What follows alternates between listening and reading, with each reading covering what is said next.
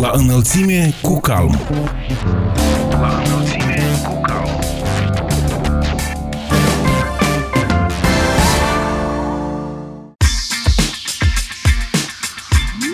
Bine v-am regăsit, stimați ascultători, sunt Ana Moraru și de astăzi revenim în casele dumneavoastră cu programul La înălțime cu calm. În cadrul acestei ediții vă prezentăm noul număr al buletinului informativ Vocea Administrației Locale. Aflăm de la expertul calm Viorel Rusu ce prevede planul de acțiune al guvernului aprobat pentru perioada două mii nouăsprezece două mii douăzeci în domeniul administrației locale, iar expertul calm Alexandru Morcov ne va spune cum sunt distribuiți banii din cadrul programului Drumuri Bune. Primarul municipiului Iedineț, vicepreședintele calm Constantin Cojocaru, ne va împărtăși din experiența sa acumulată în cadrul Forumului Internațional al Bunelor Practici din municipalități, ce a avut loc în Rusia, iar primarul de Carahasan, Ștefan Vodă, Vladislav Cociu, ne va explica cum a reușit să realizeze un mare vis al părinților săi. Vă mulțumim pentru că alegeți să fiți la înălțime cu calm și vă dorim audiție plăcută. La înălțime cu calm. La înălțime cu calm.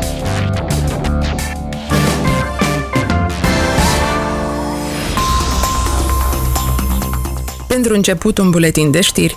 Circa trei milioane de lei au fost investite într-un proiect de infrastructură realizat în localitatea Avdarma. Acest lucru a devenit posibil datorită unui program de susținere a autorităților locale din Găgăuzia, finanțată de Uniunea Europeană și implementată de executivul din autonomie, transmite Mult Press. Ca urmare, la Avdarma a fost construit un drum spre izvorul tatar și a fost amenajat teritoriul numit Iozakai. Totodată au fost instalate foișoare și alte accesorii în zona de odihnă din preajma lacului din sat. Primarul de Avdarma, Ivan Kasâm, și-a exprimat speranța că noua zonă de odihnă va ține mult timp, iar oamenii o vor păstra. Potrivit șefului Direcției Principale pentru Construcții și Infrastructură din U T A Găgăuzia, Nicolae Constantinov, proiectul va contribui la îmbunătățirea calității vieții localnicilor și la atragerea turiștilor în regiune. Programul de susținere a autorităților locale din U T A Găgăuzia a fost lansat în două mii șaptesprezece cu un buget de trei milioane de euro susținut de Uniunea Europeană. Proiectul are o perioadă de implementare de douăzeci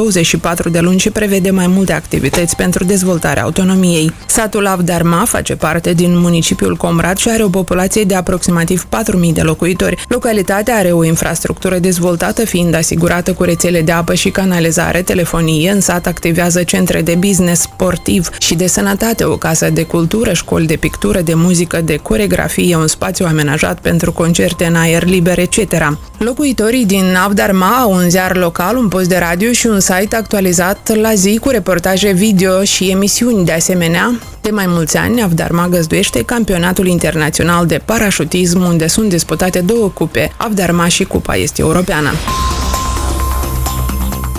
Trei localități din sudul Republicii Moldova, cu peste două mii cinci sute de locuitori, vor beneficia de servicii de alimentare cu apă de calitate. O comisie specială a evaluat finalizarea proiectului și a apreciat că lucrările au fost executate conform normelor, transmite Mult Press. Lucrările fac parte din măsura investițională construcția peductului magistral Cahul-Lebedenco pe linei Găvănoasa-Vulcănești, Alexandru Ioan Cuza, și rețelele interioare a satelor Lebedenco, Hutul, Ursoaia, pe linei Sătuc, Găvănoasa, Vladimirovca și Nicolaevca, implementate de Agenția de Dezvoltare Regională Sud în comun cu Agenția de Cooperare Internațională a Germaniei. La această fază a etapei întâi a măsurii investiționale s-au construit rețele de apeduct cu o lungime de douăzeci și patru virgulă nouă kilometri cu patru rezervoare ce au capacitatea de cincizeci de metri cubi fiecare. De asemenea, au fost construite opt sute optzeci și patru de cămine de alimentare ce vor asigura conectarea la rețea a gospodăriilor din localitățile comunei Lebedenco. Pentru realizarea măsurii investiționale a fost valorificată suma de douăzeci virgulă șapte milioane de lei alocați de către guvernul Elveției. În Rădoaia, raionul Sângerie, a fost restaurată o fântână în formă de ulcior, iar pe post de cumpănă stă un dita mai cocostârc de peste șase metri înălțime. După un apel de colectare de fonduri, fântâna și cumpăna au fost restaurate în întregime. După ani în care cocostârcul a stat ruginit, în toamna anului trecut a fost vopsit de un grup de voluntari din sat. Entuziasmul sătenilor a crescut și aceștia au hotărât să-i repare și fântâna în formă de ulcior, acoperită cu mozaic. Acum două luni, setenii au lansat un apel în care au cerut doritorilor să-i ajute să reconstituie mozaicul, să repare platforma fântânii, să cosească, să prășească, să înnoiască atât fântâna cât și zona verde din jur. În cele din urmă le-a reușit, începând cu întâi iulie, setenii au colectat peste o mie șapte sute de dolari bani investiți în renovări.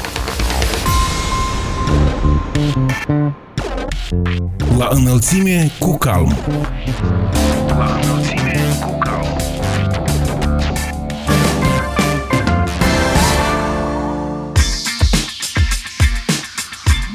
Sunteți la înălțime cu calm. La treizeci august, guvernul a aprobat planul de acțiuni pentru perioada două mii nouăsprezece două mii douăzeci. Ce prevede acest document în domeniul administrației locale, ne spune expertul Congresului Autorităților Locale din Moldova, Viorel Rusu. Într-adevăr, am avut o discuție, considerăm că destul de reușită, cu reprezentanții guvernului privind planul de acțiuni pentru anul două mii nouăsprezece două mii douăzeci, care a fost recent aprobat de către guvern. Discuțiile au fost duse pe marginea aspectelor de consolidare a autonomiei locale și descentralizării. De la bun început, planul avea o structură care nu se regăsea administrație publică locală și la instanța noastră este un compartiment aparte introdus care corespunde planului de activitate a guvernului, administrație publică și descentralizare. Am fi dorit să fie toate măsurile care noi le-am propus,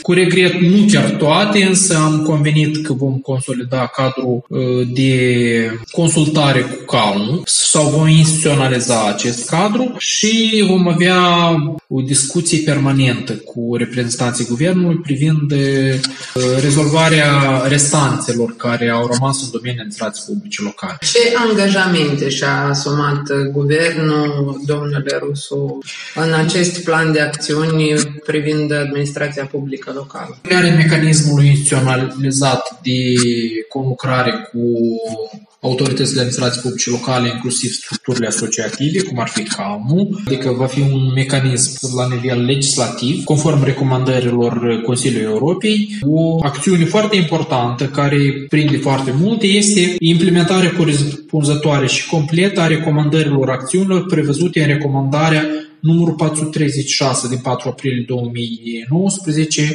a Congresului Autorităților Locale și Regionale a Consiliului Europei, la care a fost o recomandare foarte dură pentru Republica Moldova, care include foarte multe aspecte de consolidare a administrației publice locale și a descentralizării, adică este o acțiune foarte importantă care va condiționa pași ulterior de consolidare a autonomiei locale și descentralizării. De asemenea, la instanța noastră va fi efectuată evaluarea strategiei naționale de descentralizare, care parțial a fost implementată, chiar putem spune la un procentaj foarte mic. Sunt diferite cifre, pesimiste cam douăzeci la sută, cele mai optimiste, dar nu mai mult de patruzeci la sută, adică numai nici până la jumătate n-a fost realizat. De asemenea, am obținut niște angajamente din partea guvernului privind consolidarea autonomiei financiare și anume transmiterea competenței privind stabilirea contumului și mecanismul de aplicare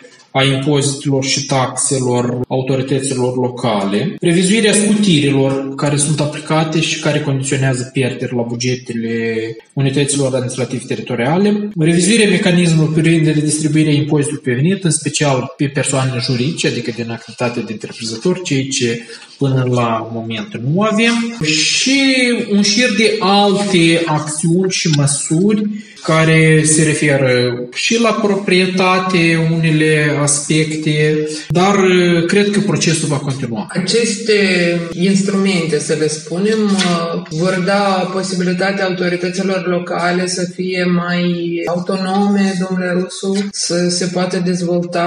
Vreau să premize ca autoritățile administrației publice locale, din punct de vedere a competențelor și a resurselor, să fie într-adevăr autonome și independente față de autoritățile centrale, adică să îmbunătățim situația din prezent, când autoritățile locale de fiecare dată trebuie să vină cu mâna întinsă la autoritatea centrală, am nevoie de resurse, ajutați-ne cu ce sau celălalt aspect care se ciocnesc în activitatea zi de zi. Și alte guverne și-au asumat angajamente asemănătoare, domnule Rusu, cât de încrezător sunteți că autoritățile centrale de astăzi ale statului vor reuși să implementeze ceea ce au promis? Multe guverne au fost mai reticente deoarece o chestiune benefică chiar este că am introdus în planul de acțiune a guvernului.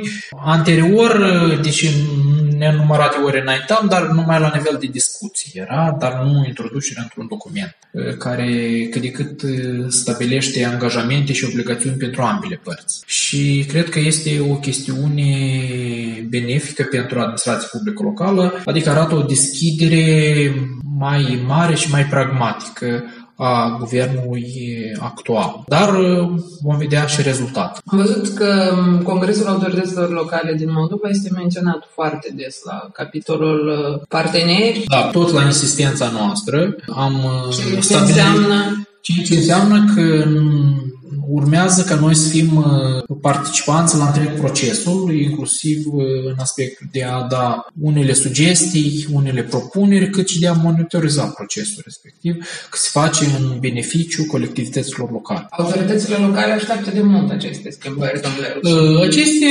propuneri, ele noi de la anul an le-am înaintat la toate guvernele, dar în sfârșit și-au găsit o gândire în planul de acțiune. Anterior era foarte general spus unele obiective care niciodată n-am mai ajuns să le implementăm. Dar sperăm că odată puse vom începe procesul pas cu pas în vederea consolidării autonomiei locale și descentralizării. Expertul Calm, Viorel Rusu, despre documentul aprobat de guvern ce ar urma să consolideze autonomia locală și descentralizarea.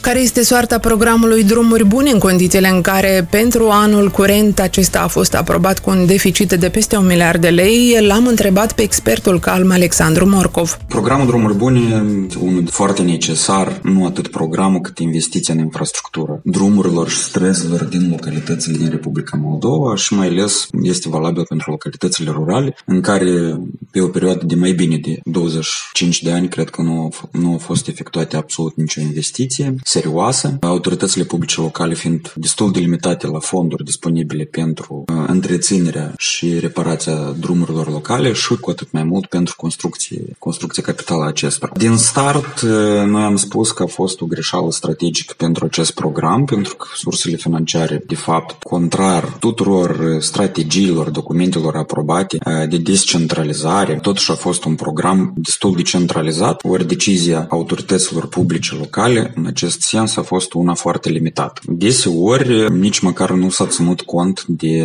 deciziile autorităților publice locale de selectarea porțiunii de drum care urmează fi reparat. Pentru anul acesta, acest program a fost aprobat cu un deficit mare de peste un miliard, domnule Morcov. Sunt date din Ministerul Economiei. Pentru anul acesta, inițial au fost aprobate unu virgulă șapte miliarde lei ca și program, însă, din datele oficiale prezentate de Ministerul Economiei, surse disponibile pentru acest program în buget au fost identificate în jur de nouă sute de milioane de lei, dintre care în jur de două sute șaptezeci au fost contracte încheiate anul trecut spre realizare, adică încheiate în anul două mii optsprezece spre realizare în două mii nouăsprezece. Și aceste două sute șaptezeci de milioane, tot dintre aceștia nouă sute, efectiv, la ora actuală, erau disponibile în jur de șase sute șaptezeci de milioane de lei. Exista o dilemă cum să fie distribuiți acești bani ca să beneficieze mai multe autorități locale. Calmul a fost de părere că banii trebuie să ajungă în toate administrațiile locale. Domnule Morcov, ce decizie s-a luat până la urmă? A fost discutat pe larg în cadrul Congresul Autorităților Publice Locale, biroul executiv acestea, la care s-au luat decizia ca până la urmă acești bani să fie distribuiți per capita, pentru că este de fapt un drept constituțional a fiecărui cetățean să beneficieze în egală măsură de sursele bugetare. Așa și am insistat în continuare ca acești bani să fie distribuiți pe cap de loc, adică pe numărul de locuitori, fără a fi plafonat într-o formă sau alta sursele. Când vorbim de plafonare, vorbim de plafonul minim care urmează să fie distribuit. Până în final, decizia i-a aparținut Guvernului Republicii Moldova. Din afirmațiile dumnealor a fost distribuit pe numărul de locuitori, însă plafonul minim de repartizare a surselor financiare a fost trei sute de mii de lei. Deci autoritățile publice locale la care după numărul de locuitori, le-au revenit mai puțin de trei sute de mii de lei, de fapt nu au beneficiat deloc de acești bani. Procentual, câte autorități locale ar fi, domnule Morcov, care nu au beneficiat? Datele prezentate de Ministerul Economiei, în jur de douăzeci și cinci la sută din localitățile Republicii Moldova nu au beneficiat deloc de aceste surse financiare.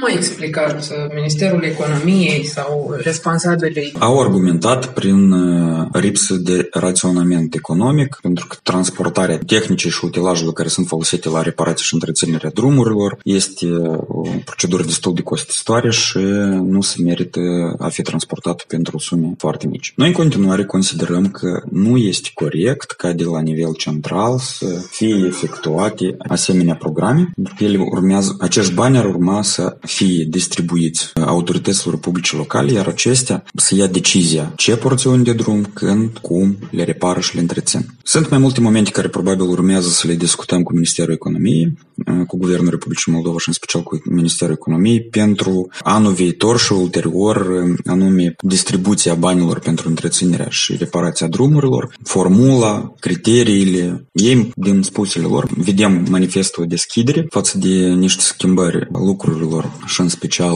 cum vor fi distribuiți banii și din ce surse vor fi distribuiți pentru uh, reparația și întreținerea drumurilor și străzilor locale. Domnul ministru spunea în cadrul unei întrevederi cu Carmul și autoritățile locale, domnule Morcov, că nu ar mai trebui să vină aleșii locali la Chișinău pentru a solicita să le se acorde aceste resurse financiare. Domnul ministru are perfectă dreptate, pentru ca să nu trebuie să fie primblatul pe drumuri a primarilor cu mâna întinsă. În esență, aceste surse ar fi corect să fie distribuite după niște criterii foarte clare și echitabile autorităților publice locale, iar aceștia, la discreția lor, să-i utilizeze în scopul întreținerii și reparației drumurilor și străzilor locale. Dar au autoritățile locale capacitatea de a gestiona acești bani așa cum trebuie, domnule Morcov, pentru că există niște temeri de la centru mai ales în această privință? Temeri neîntemeiate, pentru că dacă să privim la capacitate, autoritățile publice centrale au încă mai puțină capacitate decât cele locale. Noi putem la nesfârșit tot să ne plângem că autoritățile publice locale nu au capacitate, de ele nici nu o să aibă, pentru că noi nu le dăm posibilitatea să se dezvolte și să-și crească capacitatea în sens. Asta cum ar avea un copil mic și să-l ducem în cărucior până la optsprezece ani, pentru că el nu are capacitate să meargă. Dar, de fapt, de până nu o să-l lăsăm să pornească, el nici nu o să meargă. E la fel și cu autoritățile publice locale. Dacă tot legăm de cărucior, nici nu are cum să... Păi, practica ne demonstrează că banii din fondul de rutier au fost uh, utilizați... A, deci, descentralizarea unei plan insistență Congresul Autorităților Publice Locale a fost efectuat acest exercițiu și descentralizat, s-a transmis în formă descentralizată o parte din fondul rutier pentru reparația și întreținerea drumurilor și străzilor locale și acesta, după noi, este un exemplu elocvent când uh, un leu, de fapt, investit din bugetul de stat a mai adus deseori un leu, un leu jumate din contribuția cetățenilor, pentru că toți vor să aibă drumuri bune, străzi și așa mai departe. Deci, multe autorități publice locale au ales să contribuie sau să aloce sursele financiare pentru străzile în care vine și contribuția cetățenilor. Și, de fapt, în diferite localități această proporție a fost diferită, unde vine patruzeci la sută, cincizeci la sută, șaizeci la sută din partea administrației publice locale, iar restul o puneau cetățenii sub diferite forme, sub muncă sau, sau chiar bani cash. Și, respectiv, acest fapt ne-a arătat că autoritățile publice locale nu doar că au demonstrat prin acest exercițiu că au și capacitate, și disponibilitate și nu au demonstrat-o doar o singură dată că au, pot, că au capacități să implementeze proiecte cu sume destul de uh, impunătoare în investiții capitale. Desigur, nu toți, mai sunt primării, unități administrativ-teritoriale care, în virtutea diversor factori, capacitatea lor este limitată. Dar asta și este și un mediu concurențial între unitățile administrativ-teritoriale și este un uh, lucru normal ca unii să aibă capacitate sau dorință sau mai mare, mai mare decât alții. Expertul Calm, Alexandru Morcov, despre aspectele ce urmează a fi discutate cu Guvernul și Ministerul Economiei pentru a identifica formula optimă ce ar putea fi aplicată la distribuirea fondurilor, astfel încât primarii să nu mai fie nevoiți să umble cu mâna întinsă.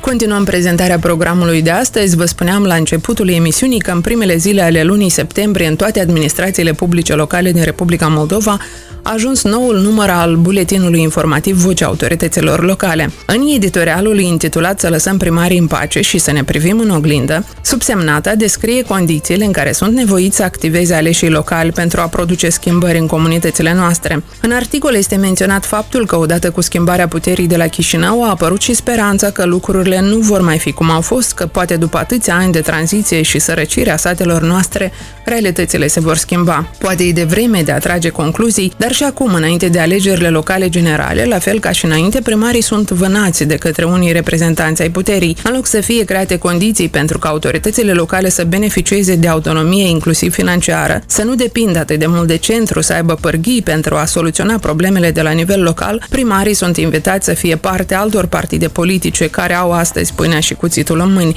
Sperăm că se va înțelege că autoritățile locale așteaptă o schimbare adevărată, dar nu o înlocuire de coordonatori. Reprezentanții autorităților locale nu sunt doar adăcători de voturi, ei sunt printre cei mai respectați și buni membri ai comunităților, care cunosc realitățile din satele și orașele noastre și care ar putea contribui la prosperarea statului Republica Moldova. Ei trebuie doar ajutați prin reguli clare de joc, descentralizare și autonomie locală reală, dar și mai multe posibilități de a soluționa problemele cetățenilor, fără a fi necesar de a se închina celor de la guvernare. Iar în multe cazuri e de ajuns să nu le încurcăm. Editorialul integral îl citim în ziarul Vocea Administrației Locale.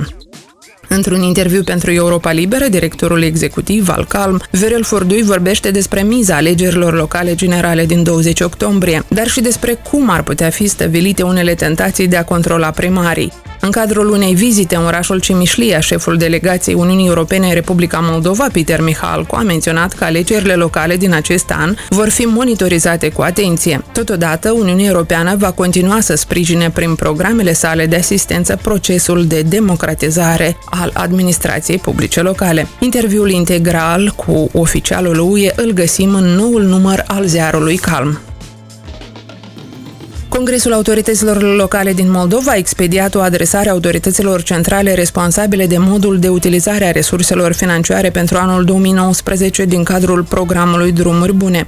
Calm s-a pronunțat ferm pentru continuarea acestuia, pledând ca banii să ajungă în toate primăriile Republicii Moldova. Documentul integral poate fi revăzut la pagina patru al buletinului informativ. La pagina opt a noului număr al ziarului sunt inserate propunerile Calm la proiectul Planului de Acțiune al Guvernului pentru anii două mii nouăsprezece două mii douăzeci, printre acestea fiind revenirea pe calea descentralizării prin implementarea corespunzătoare și completă a strategiilor și tuturor recomandărilor precedente ale Consiliului Europei, alocarea de resurse financiare suficiente autorităților locale, creșterea capacităților fiscale și veniturilor proprii ale A P L, revizuirea și clarificarea sistemului competențelor locale, et cetera.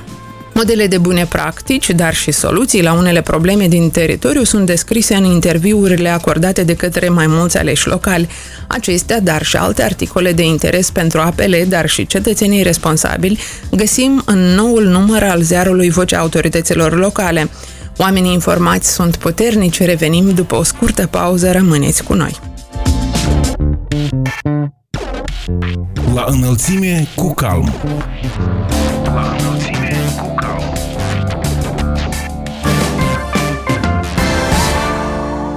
Continuăm prezentarea emisiunii. La șaisprezece și șaptesprezece august, în orașul Celiabinsk, Rusia, a avut loc Forumul Internațional al Bunelor Practici din Municipalități. În cadrul evenimentului, Calm a semnat un acord de colaborare cu Asociația Orașelor din Rusia.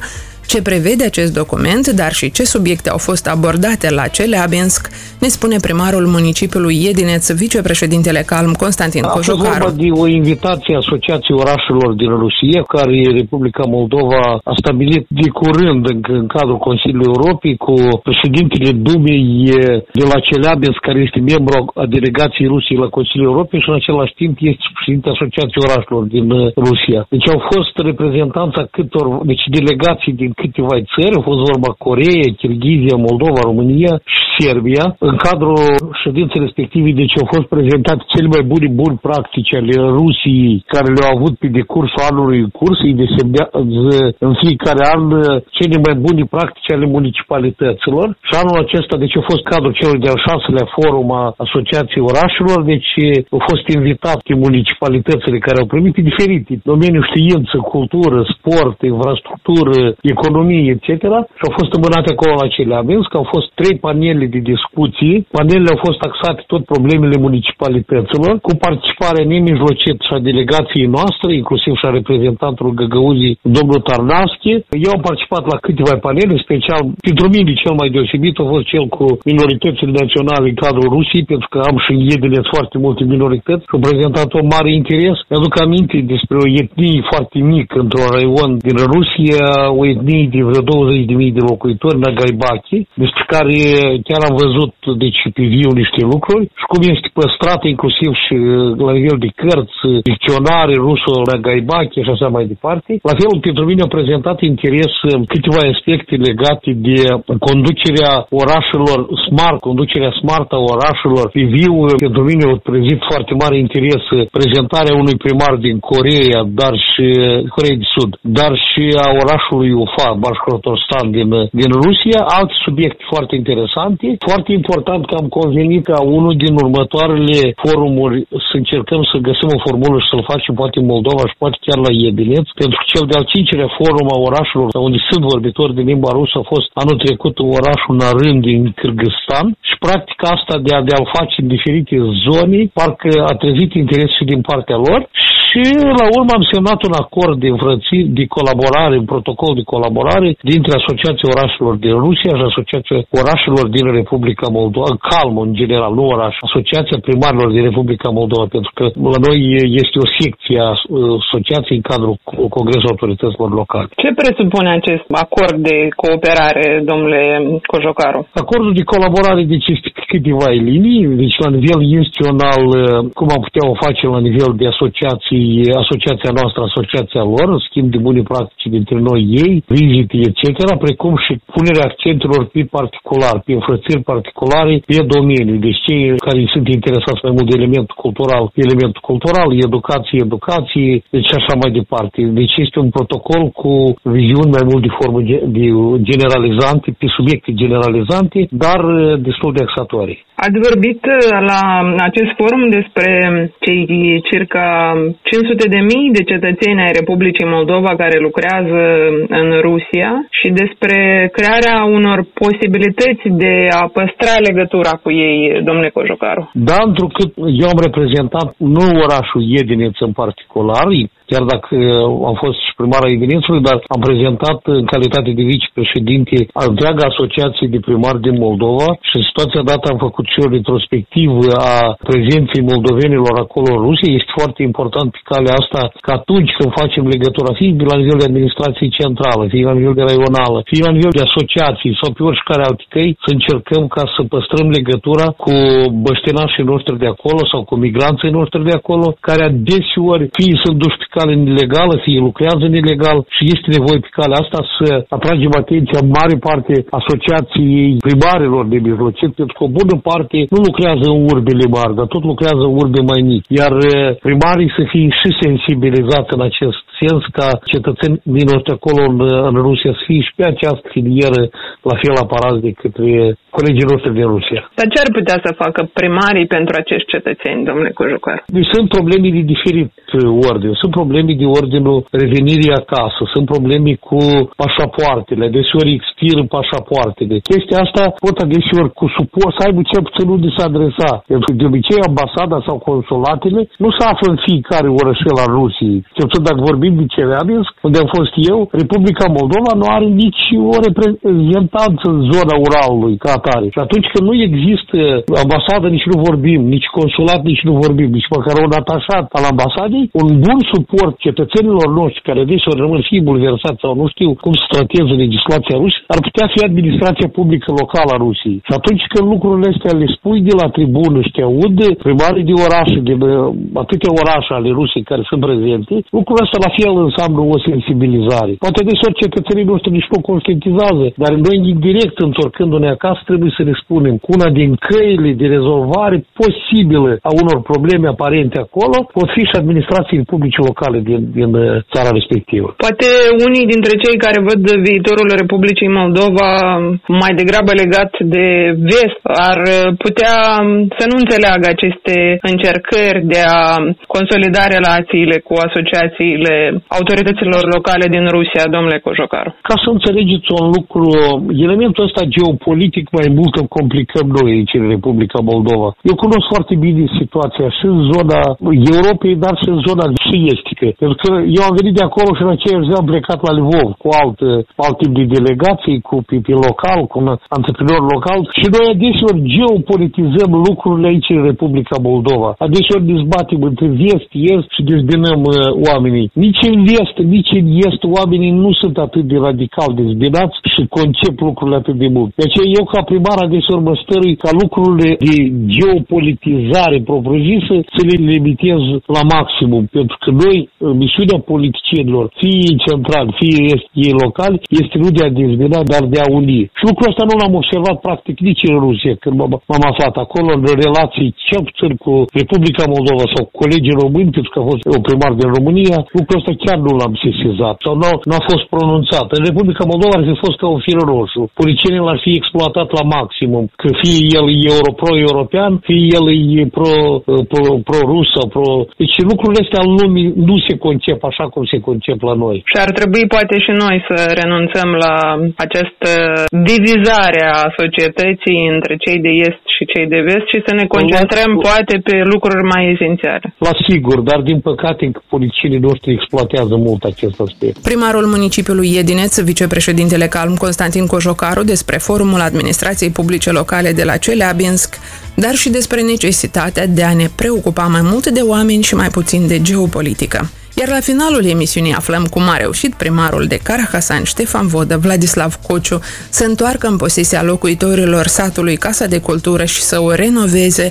Lansarea edificiului a avut loc la douăzeci și trei august curent. Este o istorie mult mai lungă și atunci când vorbim despre acest subiect este important să spunem că edificiul Casa de Cultură mult timp s-a aflat în posesia gospodăriei agricole, agentului economic. Este o greșeală din start celor care au efectuat privatizarea și au atribuit aceste edificii în posesia agenților economici, deoarece obiectele de minere socioculturală nu sunt pasibile în cadrul privatizării. Și odată ce a fost el ca proprietate, să zic eu, ca cotă valorică la agentul economic, el a încercat să, în acest edificiu să facă niște operații agrotehnice, în sensul că era pregătită pelicula și multe, multe materiale pentru, anume pentru agricultură, fiindcă oamenii începeau să execute aceste lucrări. Totodată, pe parcursul anilor, această casă de cultură a fost deteriorată. Privatizarea a avut loc din nouăzeci și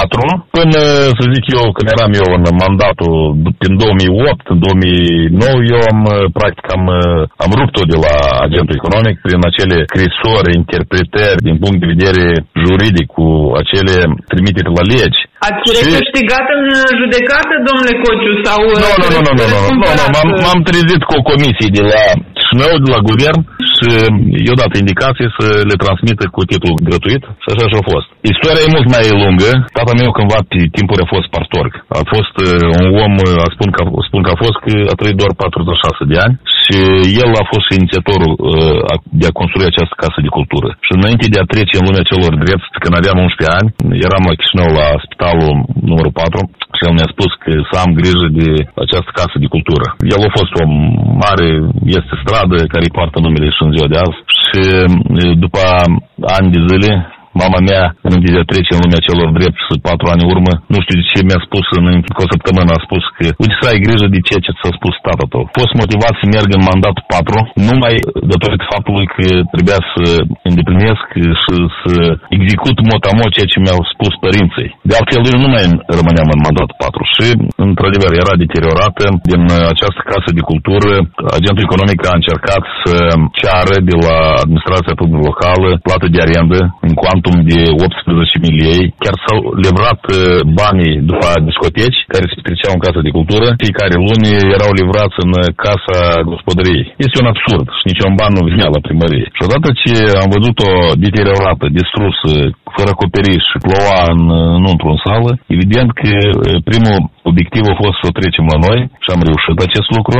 Și apoi am mers pe partea tehnică, pe studiul de fizabilitate, am elaborat un proiect tehnic și am reușit să acoperim acest edificiu, construcția unui acoperiș șarpant, ceea ce ne-a permis nou să păstrăm și să consolidăm acest edificiu, această clădire. După, de exemplu, doi ani în urmă, eu, dacă m-am întrebat, nici nu știam de unde să iau un bănuț, dar eram foarte sigur că trebuie reparat această casă de cultură și cred că a fost lucrarea bună Dumnezeu, fiindcă am plătit tot integral. Este vorba de trei milioane trei sute. Am elaborat proiectul tehnic. Între timp am obținut toate avizele și proiectul tehnic a inclus în sine schimbarea partii electrice, rețeaua de electricitate, sistemul de ventilare. Am schimbat sistemul de încălzire, exterior și interior, pereții, tavanul, tot absolut. S-a făcut o lucrare extraordinară. Finanțările au venit, în primul rând, au avut un sprijin foarte esențial din partea Consiliului Local. Au avut un sprijin și din partea Consiliului Regional, o înțelegere și din partea Guvernului, dar și partenerului nostru din România, Cinca Nouă, Brașov, care la fel a pus punct, deoarece, zic eu, scaunele și tot ce mai este acolo, logistica, a fost finanțată de ei.